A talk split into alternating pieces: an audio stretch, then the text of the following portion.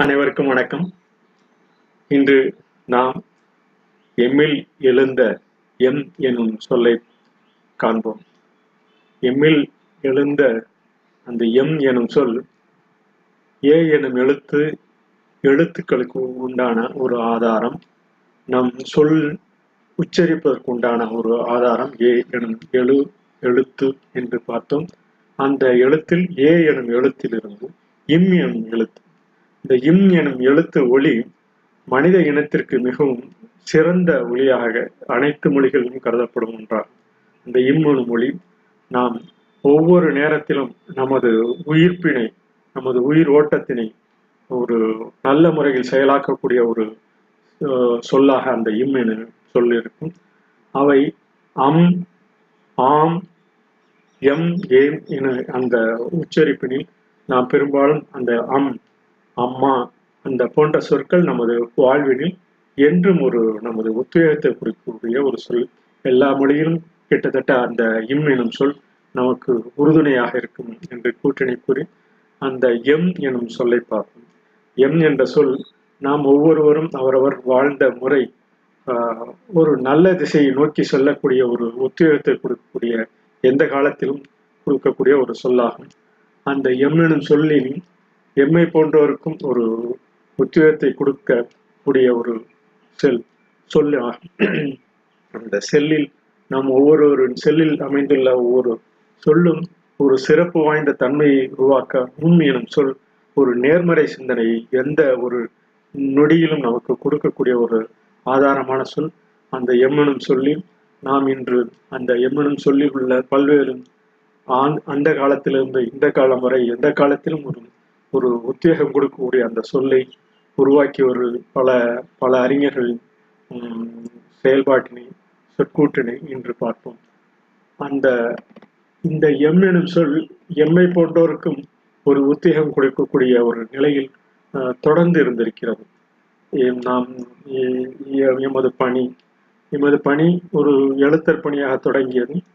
ஒரு கணக்கு பிரிவில் ஒரு சிறு நிலை எழுத்தராக பணித்து இருந்தேன் அந்த பணியில் சிறப்பாக யாம் பயின்ற அந்த வணிக கணக்கு இயல்பில் கணக்கு இயலில் மிகவும் ஒரு ஒரு சாதாரண நிலையில் உள்ள பணிக்கு உண்டான செயல்களை மிகவும் உத்வேகம் கொடுக்கும் வரையில் நமக்கு இட்ட பணியை தொடர்ந்து செய்தேன். அதில் கிட்டத்தட்ட ஒரு இந்த கணினி போன்றவையெல்லாம் ஒரு இருபது ஆண்டு இருபது இருபத்தைந்து ஆண்டுகளாக தொடர்ந்து இந்த பணியில் ஈடுபடுவதால் இன்று இது போன்ற பதிவிலும் தொடர்ந்து எமக்கு ஈடுபடுவதற்கு ஒரு உத்வேகமாக உள்ளது. இந்த ம் என்ற ஒரு நேர்மறை சிந்தனையில் நமது ஒவ்வொரு நேரமும் நாம் அந்த செயலினை நேர்மறையாக கொண்டோம்னா பல்வேறு விதமான நற்செயலுக்கும் எம்மை போன்றோருக்கும் ஒரு உத்வேகமாக உள்ள அந்த கூட்டணி கூறி அந்த கணக்கு பிரிவில் இந்த அனாமத்து கணக்கு என்று சொல்வார்கள். அந்த அனாமத்து கணக்கை ஒரு ஒரு அந்த கணக்கு சரிம சரிசமம் செய்ய வேண்டிய கணக்கு எல்லாம் கிட்டத்தட்ட ஒரு இருபது ஆண்டுகளாக தேங்கி கிடந்த நிலையில் உள்ள அந்த ப- பணியினை எடுத்து பல்வேறு நபர்களின் ஒத்துழைப்புடன் அது கணினியில் முதல் முதலில் ஒரு நான் பயின்ற அந்த பணியில் செய்து முடித்தேன் என்பது ஒரு இந்த காலத்தில் நினைவுறுக்க வேண்டிய ஒரு நேர்மறை பதிவாக இங்கு பதிந்து உள்ளேன். இந்த பதிவு எதற்கு பகிர்கிறேன் என்றால் இன்றும் அந்த அனாமத்து கணக்கு பதிவு கணக்கு அந்த எண் இரு சமநிலையிலும் பற்று வரவு என்ற இரு சமநிலையிலும் தொகுத்தால் கரெக்டாக துற சரியாக தொகுத்தால் அந்த பணி மிகவும் சிறப்பாக இருக்கும். இன்றும் செய்யலாம். ஆஹ் யாம் விட்டதற்கு எமது பணி தொடர்ந்து செய்த ஒரு இரண்டு இரண்டு மூன்று வருடம் பிறகு மறுபடியும் அந்த கணக்கு இன்றும் அந்த தேக்கம் நிலையில் தான் உள்ளது. கணினியில் இன்று இன்று எடுத்தால் கூட அந்த பணியினை மிகவும் சிறப்பாக செய்ய முடியும். அது செய்வதற்குண்டான ஆற்றல்கள் இங்கு இந்த கணினியிலும் திறம்பட செய்யலாம். அந்த கணக்கு என்று முடியுதோ அன்றே அந்த கணக்கினையும் நிறைவுபடுத்திக் கொள்ளலாம் என்று கூறி இந்த பணியினை எம் போன்றோருக்கு இட்ட பணியினை ஒரு சிறு பணியினை அன்றே முடித்தேன் என்ற ஒரு அன்றே முடித்தேன் என்றால் கணினியிலும் முடித்து ஆஹ், தாள் என்ற தாளிலும் முடித்ததும் எமது பணிக்கு ஒரு சிறப்பாக இருக்கும் என்று கூறி எம் பணியினை மேலும் எமது கருத்தாக இந்த பகிர்ந்து கொள்கின்றேன். எம் எம் போன்ற இந்த செயல்களுக்கு ஆஹ், எம் எனும் எழுத்தொலி பன்மையை உணர்த்தும் சொல்லார் இந்த எம் எனும் எழுத்தொலி சொல்லில் தொல்காப்பியம் எண் அறுநூத்தி எண்பத்தி நாலில் அம் ஆம் எம் எம் ஏம் எனும் சொல் பாடல் அந்த பன்மையை உணர்த்தும் சொல். பெரும்பாலும் ஒருவரை குறித்தாலும் எம் என்ற சொல் பலரை குறிக்கும் என் என்ற சொல் ஒரு இறுதி நிலையை குறிக்கக்கூடிய சொல். என் என்ற சொல் ஆ ஆ என்ற எழுத்திலிருந்து இன் என்ற எழுத்து மெய் எழுத்து வரை முடியக்கூடிய சொல். இந்த இம் எனும் சொல் ஒரு நடுநிலையில் நின்று நல்ல ஒரு காரியத்திற்கு உண்டான நல்ல ஒரு செயலுக்கு உண்டான ஒரு தேர்த்தை குறிக்க சொல் இது பன்மையை குறிக்கும் என்று கூறி இந்த முறை எம்முறை என்று அந்த முறையினை எந்த காலத்திலும் தொகுக்கலாம் என்று கூறி எழுநூத்தி இருபத்தி ரெண்டு சொல்ல அதிகாரம் இருநூத்தி முப்பத்தி ஐந்தில் இந்த பாடலின் முன்னிலை காலமும் தோன்றும் இயற்கை எம்முறை சொல்லும் நிகழ்வு காலத்து மெய்நிலை பொது சொற்கிழத்தல் வேண்டும் என்று அந்த முக்கால நிலை உடைய பொருளையும் நிகழ்கால உடைய பொருளால் சொல்லப்படுதலாகும். முக்காலங்களில் இன்று நடப்பது போல் அந்த முறைப்படுத்தி அந்த ஒரு முறை மனித இனம் ஒரு முறையாக செய்ய ஒவ்வொரு காரியத்தை செயல்பட வேண்டும் என்ற கருத்தினை கொடுத்து இம் என்ற எம்முறை எம் எனும் சொல் மிகவும் பயன் தரும் சொல்லாக நமது முன்னோர்கள் வகுத்துள்ளனர். எமது எனும் உரிமை தொல்காப்பிய எண் ஆயிரத்தி நூற்றி அறுபத்தி ரெண்டு பொருள் அதிகாரம் இருநூத்தி பதினேழில் தாயத்தின் அடையாள தொடங்கும் பாடலில் எம் அனவரும் கிழமை தோற்றம் என்று பொருட்களின் உடைமை உடைமை எமது எனும் உரிமை தோட்டத்தின் உருவாக்கும் பெரும் சொல்லாகும். இந்த பொருட்களின் உடைமையும் எமது உரிமை உரிமை என்பதை நாம் உயிரின் விஞ்ஞான மையம் என்று கூறுவோம். அந்த ஒவ்வொரு உயிரின் விஞ்ஞான மையமாக பொருட்களின் உடைமையும் அவரவர்களுக்கு உரிய உடு உடைமை உடையது என்பதனை இந்த பகிர்வினில் பகிர்ந்து கொள்கிறோம். மேலும் எம் மெய். இந்த எம் மெய் என்ற சொல்லை தொல்லாதிகார எண் தொல்காப்பிய அதிகார எண் ஆயிரத்தி இருநூத்தி பதினொன்று சொல்ல அதிகாரம் எண் இருநூத்தி அறுபத்தி ஆறில் இன்பத்தை வெறுத்தல் துன்பத்தை புலம்பல் என தொடங்கும் பாடலில் எம் மெய் ஆயினும் ஒப்புமை கோடல் அந்த எம் உடம்பு ஆயினும் என பகிர்ந்துள்ளார். எம் மெய் என்பது அவரவர்களின் உடம்பு என்பதனை இந்த உடம்பு என்பது பல்வேறு செயல்பாடுகள் கொடுத்ததும் அதனால் பன்மையிலும் குறிக்கக்கூடிய ஒரு தன்மை உடையது நமது கை கால் ஒவ்வொரு உறுப்பு அங்க உறுப்புகளும் பல பல செயல்பாட்டினை தொடர்ந்து செயல்பாட்டு கொண்டுள்ளது. அவற்றினால் நம் எம் உடம்பு அந்த மூளையில் நம் மூளை பதிந்துள்ள அந்த கருத்தாக்கத்தினை தொடர்ந்து நமது உடல் செய்யக்கூடிய ஒரு பாங்கு இருக்கிறது அவற்றின் பங்குதான் எம்மை எம் உடம்பு என்று இந்த கூற்றின் பகிர்ந்து மேலும் இவற்றினை புறநானூறு போன்ற பல்வேறு பாடல்களும் தொடர்ந்து அதனுடைய யாம் பிடித்த நெடலை யானை எம் பரிசு எம் நம்பு கடிவிடுதும் என்ற பொருள் போன்ற புறநானூற்று பாடலின் தொகுப்பு இந்த புறநானூற்று பாடலிலும் எம் கோன் புறநானூறு ஐம்பத்தி நாலில் எம் கோன் இருந்த கம்பளி மூதுடர் என்ற பாடல் இந்த பாடலில் எங்கள் தலைவன் எம் தலைவன் எம் கோன் என அந்த பாடலை மாடலன் மதுரை குமரனார் விவரிக்கின்றார். இது போன்ற பாடல் எம் எனும் சொல் தொடர்ந்து நமது பதிவிலும் உள்ளது என்பதனை நாம் அறிய வேண்டும். எம் கோ எம் கோ என்பதும் எம் அரசன் பாணன் சூடிய பசும்பொன் தாமரை என தொடங்கும் பாடலில் படா மன்னிக்கும் ஈத்த எம் கோ என்று எம் கோ என்று எங்கள் தலைவன் பரணர் பேகனின் அரசனை குறிப்பிடுகிறார். இது போன்ற சொற்கள் திருக்குறளிலும் தொடர்ந்து அந்த திருக்குறளிலும் தொடர்ந்து அந்த காதல ஆயிரத்தி நூத்தி இருபத்தி ஆறு எம் காதலர் அழிய முடியாத நுட்பமாக எம் கண்ணில் இருந்து கண்மூடி இமைத்தாலும் வருந்த மாட்டார். காதலர் கண் இமைக்குள் இருப்பது இருந்தாலும் அந்த கண்ணிமையில் இருக்கும் அவர் வருந்த மாட்டார் என அந்த இலக்கிய ஏத்துடன் ஆயிரத்தி நூத்தி எண்பது ஆயிரத்தி இருநூத்தி அஞ்சு ஆயிரத்தி முன்னூத்தி பதினெட்டு ஆகியவற்றில் எம் என்று உடம்பை திருக்குறளிலும் கூறியுள்ளார். மற்றும் இந்த எம் எனும் பணியை எம்மை போன்றோருக்கு உணர்த்தியவர் ஒவ்வொருவரும் செய்ய முடியும் என்ற அந்த ஒரு பாங்கினை உணர்த்தியவர் இந்த எமது பணிக்கு தொடர்ந்து உணர்த்தியவர் எம் எஸ் உதயமூர்த்தி போன்ற ஒரு நல் சிந்தனையாளர்கள். அஹ், தொடர்ந்து பகிர்ந்துள்ளார் அந்த பதிவு எம்மை போன்றோருக்கும் ஒரு உத்வேகம் பெற்றும் மேலும் செயல்படுவதற்குண்டான ஒரு உத்வேகத்தை பெற்றது. அவரை பற்றி எம். எஸ். உதயமூர்த்தி அவர்களை பற்றி இங்கு தொடர்ந்து பதிந்து வருகிறோம். அந்த பதிவில் ஒரு சிலர். அவர் மயிலாடுதுறையில் அவருடைய பசிங்காரம் உதயமூர்த்தி எண்பத்தஞ்சு ஆண்டுகள் அவர் இறந்த ஜனவரி இருபத்தி ஒன்று ரெண்டாயிரத்தி பதிமூணு. இவர் ஒரு தமிழக எழுத்தாளர். மக்கள் சக்தி இயக்கம் என்ற ஒரு அமைப்பினை நிறுவினார். இவர் பிரச்சனைகளுக்கு தீர்வு காண்பது எப்படி? உயர் மனிதனை உருவாக்கும் எண்ணங்கள் சிந்தனைகள் நீதான் தம்பி முதல் என பல நூல்களை எழுதியுள்ளார். அந்த நூல்கள் எம்மை போன்றிருக்கும் எண்ணெய் செதுக்கி எண்ணங்கள்.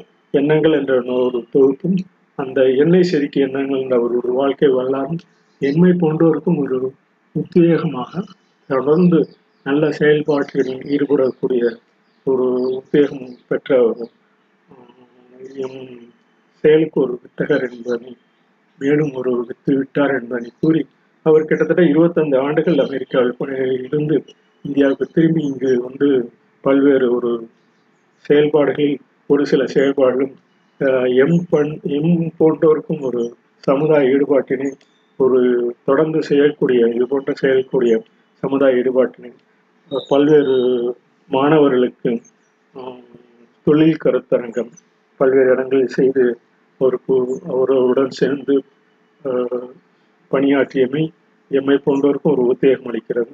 நதிகள் இணைத்தல் நதிகளை அனைவருக்கும் உடைமையாக்குதல் போன்ற சமுதாய பணியில் அவருடன் ஒரு சில காலம் தொடர்ந்து பணி பயணித்துள்ளோம் என்பதை கூறி எம் என்னும் செயலை இத்துடன் நினைவு செய்கிறேன். அனைவரின் பணி சிறக்க வாழ்த்துக்கள் நன்றி வணக்கம்.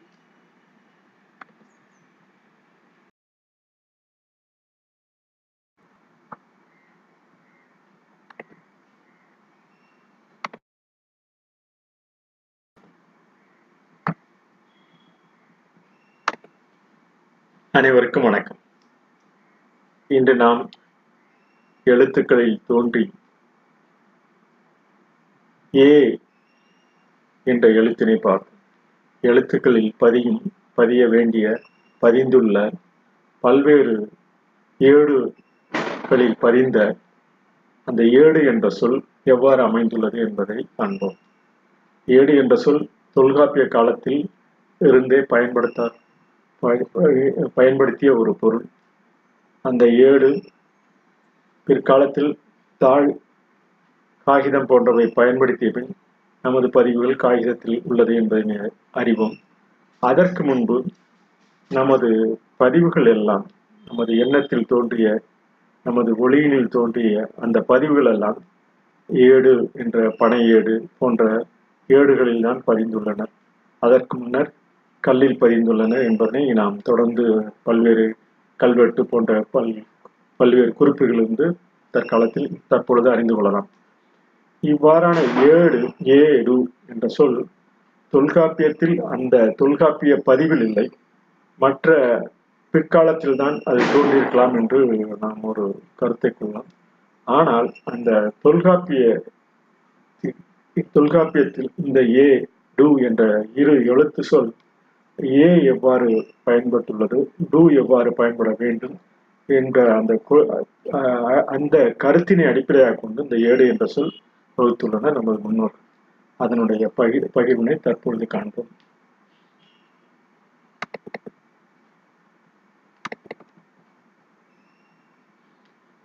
இந்த ஏடு என்ற சொல் நாம் நாம் ஏற்கனவே குறிப்பிட்டது போல உயிரெழுத்தில் தோன்றி உயிர் நெடில் எழுத்தில் இன்று ஆரம்பிக்க உள்ளோம். இந்த ஏ என்ற எழுத்து எவ்வாறு நமது சொல் உருவாக்கமாக பயன்பட்டுள்ளது என்பதனை பார்ப்போம். ஏடு எனும் சொல் உருவாக்கம் ஏ எனும் சொல் எவ்வாறு அமைந்துள்ளது என்பதை பார்ப்போம். இந்த தொல்காப்பியம் எண் நாலு எழுத்ததிகாரத்தில் ஏ எனும் எழுத்து உயிர் நெடில் எழுத்துக்களில் ஒன்றாகும். ஏ எனும் எழுத்து உயிர் நெடில் எழுத்துக்களில் ஒன்றாகும். நாம் ஏற்கனவே அறிந்துள்ளது போல அந்த ஐந்து குரல் எழுத்தும் ஏழு நெடில் எழுத்தும் சேர்ந்ததுதான் உயிர் அந்த உயிர் நெடில் எழுத்தில் ஏ எனும் எழுத்து இந்த பதிவினை தொல்காப்பியம் நாளில் பதிந்துள்ளன இந்த முப்பத்தி ரெண்டிலும் இது எவ்வாறு வினா வினை அதாவது இது ஒரு கேள்வியினை எழுப்பக்கூடும் எழுப்ப வேண்டும் என்ற அந்த ஒரு பதிவினை பயந்துள்ளார் தொல்காப்பியம் எழுத்ததிகாரம் முப்பத்தி ரெண்டில் ஆ ஏ ஓ ஏ மூன்றும் உயிர்நடை எழுத்து வினாவினை எவ்வாறு குறிப்பிடும் என்று பயந்துள்ளார் அந்த ஏ என்ற எழுத்து எவ்வாறு குறிப்பிட வேண்டும் என்று பயந்துள்ளார் அதே போல எண்பத்தி ஆறில் இ இ ஏ ஏஐ ஐ என இசைக்கும் ஆ என ஒழிக்கும் அகரவசி ஆ என வாயை திறந்து சொல்லும் முயற்சியால் பிறக்கும் ஆகாரவசி அந்த பதிவினில் தொடர்ந்து பயனுள்ளது இவ்வாறு ஒழிக்கும் போது நாம் இந்த ஏ என்ற எழுத்து மேல்வாய் பள்ளி அடி நாவின் விளிம்பில் பொருந்தி கொதிக்க வேண்டும் என்று ஏ என்ற அந்த ஒளியினை பகிர்ந்துள்ளார் இது தொல்காப்பியத்தில் இருந்துதான் நமது பழக்கத்தில் இந்த ஏடு என்ற சொல் உருவாய்ப்புள்ளது என்பதை பார்ப்போம். நானூத்தி முப்பத்தி ஒன்னில் திசையின் இடையே ஏ எனும் சார்ந்து புணரும் இது கிழமை கிழமை இந்த கிழமையே அந்த ஏ எனும் எழுத்து அந்த நடு உச்சரிப்பு கிழமையே கிழமை அந்த கிழமையே வெள்ளிக்கிழமை அந்த மை மே என்னும் திசையின் வெள்ளிக்கிழமை இடையே அந்த எழுத்தின் இடையே பகிர்ந்து கொள்ளலாம் என்று அந்த பதிவில் உள்ளது. ஏ எனும் சொல் பெற்று ஏ எனும் சொல் பெறுதல் செல்வம் பாக்கியம் போன்ற பொருளினை தரும். அந்த ஏ எனும் எழுத்து நமக்கு ஏற்றம் தரக்கூடிய ஏந்தி செல்லக்கூடிய நாம் பொருட்களை பயன்படுத்தக்கூடிய பல்வேறு விதமான கருத்துக்களை அடிப்படையாக கொண்டு ஏ எனும் சொல் பகிர்ந்துள்ளோம். இந்த ஏ எனும் சொல் செல்வத்தை குறிக்கும் நமது தொடர்ந்து அந்த ஒவ்வொரு குயிர் குறில் எழுத்துக்களும் நெடில் எழுத்துக்களும் இந்த நெடில் எழுத்துக்கள் எல்லாம் நமது தொடர் பகிர்வினை தொடர் பகிர்ந்து கொள்வது உண்டான ஒரு எழுத்துக்களாகும். இந்த செல்வம் போன்ற நமது பொருட்கள் நிலை பெறுவதற்கான ஏ எனும் சொல் பகிர்ந்துள்ளோம். டா எனும் சொல் ஏ ஏ டா டா என்ற சொல் டூ என்றாக எவ்வாறு மாறியுள்ளது? இந்த டா என்ற சொல் தொல்காப்பியமின் நானூற்றி நானூத்தி தொண்ணூறு அறுநூத்தி எண்பத்தி நாலு அறுநூத்தி எண்பத்தி அஞ்சு அறுநூத்தி தொண்ணூத்தி ஒன்பது சொல்லதிகாரம் எட்டு நூத்தி தொண்ணூத்தி ஒன்பது இரநூறு இரநூத்தி பதினேழு அந்த எட்டு என்ற பயந்துள்ளனர் அந்த டே எனும் சொல் எவ்வாறு பதிய வேண்டும் என்பதனை குறித்துள்ளனர். அவ்வாறு பதியும்போது சொல்ல அதிகாரம் எட்டில் ஒன்று அறிக்கிழவி த ர ட எனும் ஒற்றுக்கள் மேல் ஊர்ந்து குறுகிய ஓசை இறுதியில் ஒழிக்கும் போது து ரு டு ஆகி ஒன்றன் பால் பலவினின் பாலை குறிக்கிறது. ஒன்றின் பாலையும் குறிக்கும் பலவின் பாலையும் குறிக்கும் என்று குறிக்கிறார் இவ்வாறு ஏ என்ற உயிரெழுத்தும் டூ என்ற எழுத்து ட கூட்டல் ஊ என்ற எழுத்தும் சேர்ந்து ட என்ற மெய்யெழுத்தும் ஊ என்ற உயிரெழுத்தும் சேர்ந்து டு என்று ஏடு என்ற பொருளை குறிக்கிறது. இவ்வாறான ஏடு நிற்பதும் நமக்கு தொடர் பயன்பாட்டினை குறிக்கும். அந்த ஏட்டில் பதியும் போது நமக்கு தொடர் அந்த பயன்பாட்டினை குறிப்பதற்காக அவர்கள் எண்ணத்தில் ஏந்திய அந்த சொற்களை பொருட்களை எவ்வாறு பயன்படுத்த வேண்டும் என்பதனை ஒரு பதிவிற்காக ஏடு என்ற சொல் இந்த பொருளினை குறிக்க நாம் பயன்படுத்துகிறோம் என்ற இந்த ஏடு என்ற சொல் தொல்காப்பியிலிருந்து எவ்வாறு வந்துள்ளது என்பதனை பார்ப்போம். இந்த ஏடு என்ற சொல் பெயர்ச்சொல் தான் கண்டுபிடிக்கப்படும். முன்னர் பழங்காலத்தில் எழுதுவதற்காக பயன்படுத்தப்பட்ட பனை ஓலை. அது அந்த காலத்தில் நூல் புத்தகம் போன்ற ஒரு மிகவும் ஒரு பதிவிற்குண்டான ஒரு தொடர் கற்பதற்குண்டான ஒரு ஒரு ஒரு பொருள் பனை ஓலை. இன்றும் அந்த பனை ஓலை நிறைய பல்வேறு அரங்கங்களில் உள்ளதும் பல்வேறு பொருட்காட்சி அருள் அணை பொருட்காட்சி சாலைகளில் உள்ளதும். அவற்றை நாம் இன்னமும் அதை எழுத்து வடிவில் கொண்டுவதற்கான முயற்சிகள் தொடர்ந்து நடைபெற்று கொண்டிருக்கிறது என்பதை நாம் அறிய வேண்டும். இவ்வாறான ஏட்டு புகும் ஏடு எவ்வாறு நமக்கு அதனுடைய சொற்கள் பயன்படுகிறது? ஏடு என்னும் சொல் பூவிதழை குறிக்கும் மலர் ஏடமர் பொழில் பொழில் என்ற அந்த ஏடமர் பொழில் என்று சொல்லுவார்கள். மலர் குறிக்கும் கண்ணிமை ஏடு க அந்த பொருளை குறிக்கும் பனையோலை இதழ் ஏட்டு புத்தகம் புத்தக இதழ் எழுதாத புத்தகத்தின் தேட்டின் இந்த போன்ற வாழை இலை துண்டு இவற்றெல்லாம் ஏடு என்ற பொருளினை குறிப்பதற்கு உண்டான ஒரு பாலின் ஆடையை ஏடு என்போம். பாலினை தேன் சரீரம் ஏடு திடு முன்னம் இது போன்றவை அந்த ஏடு என்ற சொல்லின் பொருளை குறிப்பதற்கான உண்டான சொற்களாகும். இந்த சொல்லுடன் இது எழுதப்படாத இலக்கியம் நாம் எந்த காலத்தில் கல்லில் ஏற்றில் பனையோட்டு பனையோலை போன்ற பல்வேறு விதமான பொருட்களில் பதிந்தோமோ அப்பொழுதுதான் அது நாம் பயன்படுத்தப்பட்ட எழு எழுப்பப்பட்ட ஒளி இலக்கியமாக மா மாறியது. இந்த ஒளி இலக்கியமாக மாற்றுவதற்கு ஏடு பயன் பதிவினை உண்டாவதற்காக ஏடு பயன்பட்டது. இது எழுதப்படாத இலக்கியம். ஏடு உலகம் பாதத்தின் அடிப்பாக்கம். அடிப்பக்கம் என்பது ஏடு உலகத்தின் பாதத்தின் அடிப்பக்கம். நமது நாம் பயன்படுத்திய ஒவ்வொருவரும் அந்த காலத்தில் பயன்படுத்தியது ஏற்றில் பதிந்த பின்னர் தான் இந்த வாய்மொழி இலக்கியம் பல்வேறு சொற்கள் ஏற்றில் எழுதப்படாத இலக்கியமாகவே இருந்துள்ளது. வழி வழியாக ஒரு நாட்டில் ஒரு குறிப்பிட்ட பகுதி நகர்ப்புறம் கிராமங்களில் பின்பற்றப்படும் ஒரு இலக்கிய வகை. இன்றும் இந்த நமது கிராம மக்கள் பதியும் பல்வேறு விதமான சொற்கள் அடிப்படை சொற்கள் நமது இன்னும் ஏற்றில் பதியப்படாமல் உள்ளது என்பதனை நாம் புரிந்து கொள்ள வேண்டும். இவையெல்லாம் இது எழுதப்படாத இலக்கியம். அந்த இலக்கியமும் நமது நாட்டிற்கு பயன்படுத்தத்தக்க வகையில் நமது பதிவினை தொடர்ந்து மேற்கொள்ளப்பட வேண்டும் என்று கூறி இந்த பாமரர்கள் பாடல்கள் காற்றிலே மிதந்த கவிதை அவர்கள் பயன்படுத்திய சொற்கள் பாமரர்கள் மீதும் அவர்கள் பயன்படுத்திய சொற்கள் ஏற்றினில் பதியப்பட வேண்டும் என்ற கருத்தினை வலியுறுத்தி பாமரர் பாடல்கள் காற்றிலே கவி மிதந்த கவிதை ஏற்றில் எழுதா கவிதை நாடோடி பாடல்கள் வாய்மொழி பாடல்கள் வாய்மொழி இலக்கியம் கிராமிய பாடல்கள் கிராமிய இலக்கியம் ஊரக பாடல்கள் நாட்டுப்புற பாடல்கள் நாடோடி இலக்கியம் ஆகும். இவையெல்லாம் காற்றிலே மிதந்த கவிதை இவற்றை ஏற்றினில் பதிந்தால் மிகவும் சிறப்பாக இருக்கும். குகைகளிலும் பாறைகளில் மறைந்த மனிதன் முதன் முதலில் பனையோலைகளை ஏடாக பயன்படுத்தினான் என்பதை நாம் அறிவோம். இந்த ஓலைச்சுவடி இந்தியா நேபாளம் மியான்மர் தாய்லாந்து பூட்டான் கம்போடியா மற்றும் தென்கிழக்கு ஆசியில் பரவலாக இதன் பயன்பாடு இருந்தது என்பதனை நாம் அறிய வேண்டும். இந்த ஏட்டு சுரைக்காய் கறிக்கு உதவாது என்ற ஒரு பழமொழி உள்ளது. இது ஏட்டு சுரக்காய் ஏற்றில் சுரக்காய் என்று எழுதலாம். ஏட்டில் சுரக்காய் எழுதுவதற்குண்டான ஒரு காலத்திலும் பயந்துள்ளன ஆனால் அதை எடுத்து கறி சமைத்து உண்ண முடியாது. அந்த ஏட்டில் எழுதுவதற்குண்டான பக்குவத்தில் உள்ள அந்த ஏட்டில் உள்ள சுரக்காய் நமக்கு சமைத்து உண்ண முடியாது. என்ற பதிவுதான் சரியானதாக இருக்கும். இது அதுபோல புத்தக அறிவின் மூலம் நாம் கிடைக்கும் ஒரு பிரச்சனைக்கு தீர்வை காண அனுபவ அறிவும் வேண்டும். அந்த இது போல ஏட்டுச் சுரக்காய் பதிவுள்ள அந்த கறிக்கு உதவாது என்பது ஏட்டு சுரக்காயும் உதவாது.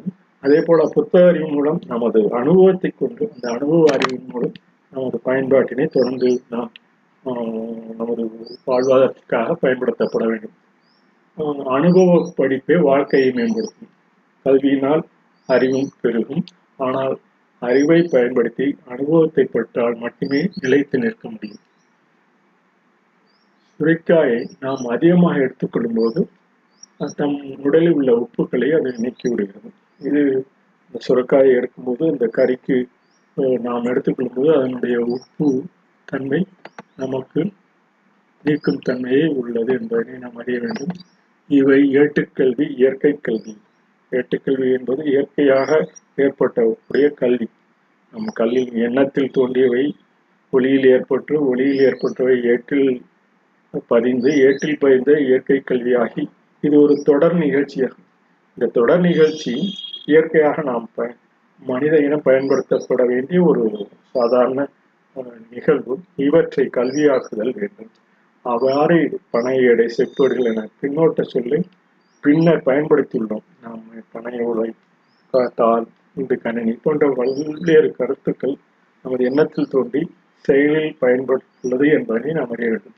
சொல்லும் கருத்து நெடுபடும் என்பதால் ஏடு என்று பொருள் தரும் அந்த ஏடு எடு ஏடு எடு அந்த எடுத்து நாம் பயன்படுத்தி அந்த ஏட்டில் பயன்படுத்தினோம் ஏடும் என்றும் பொருள்படும். ஏடு தோடு இதழ் மடல் என்பன பூ இதழை குறிக்கும் பல சொற்கள் ஆகும் மேலும் அந்த சொற்களை கூறி இந்த பதிவு செய்ய ஏடு. நான் பதிவு செய்வதற்குண்டான ஏடு இது மனித இனம் பணிகளை குறித்து பதிவு செய்ய ஏடு உதவும். என் எண்ணங்களின் ஏடு என்று தொல்காப்பியர் பதிந்துள்ளார் அந்த ஏட்டில் பதிந்துள்ளார் இதற்கு உரிய எண்ணம் தேவை எண்ணம் என்ன செய்யாது எல்லாம் செய்யும். இயற்கை கல்வி எவ்வுயிரும் பொது நிலை எனும் நிலை பெறுவோம் பொது எனும் நிலை பெறுவோம். இயற்கை கல்வி எவ்வுயிருக்கும் பொது எனும் நிலை பெறுவோம். எந்த உயிரையும் அந்த அறிவதற்குண்டான ஒரு பொதுவான பொறுப்பான துணையாக நாம் பொது என்ற சொல்லி பொறுப்பான துணை என்போம். அந்த பொது எனும் உணர்வை பிறப்பிக்கும். எந்த உயிர்களுக்கும் உணர்வை பிறப்பித்து உணர்வு செயலாகி செயல் துண்டாக மாறும் என்பதனை கூறி அந்த உணர்வை பிறப்பித்து உணர்வை செயலாக்குவோம். அந்த பதிவு உணவும் செயலாக்குவோம் என்று கூறி அந்த பதிவினை ஏன் என்னும் மற்றொரு ஏடு ஏன் என்ற சொல் ஏன் என்ற மூன்று சொல்லி எண் இன் என்ற சொல் எல்லை வலிமை ஏனிலான் சேவகமும் திண்மை நெஞ்சத்தே கணி நெஞ்சத்தி ஏணி கந்து முயற்சி ஏனிலேறிந்தேன் கருவப்பேச்சு ஏன் பல பகர்ந்தனை வளைவு என பொருள் கொள்ளலாம் என்று அந்த பதிவினை உள்ளது. இந்த ஏன் எனும் மூன்று சுழி எண் இந்த தொடர் இந்த பதிவுடன் இன்றைய ஏடு ஏன் என்ற சொல்லின் பதிவு இருடத்து சொல் பதிவு நிறைவு பெறுகிறது. நன்றி வணக்கம் அனைவருக்கும்.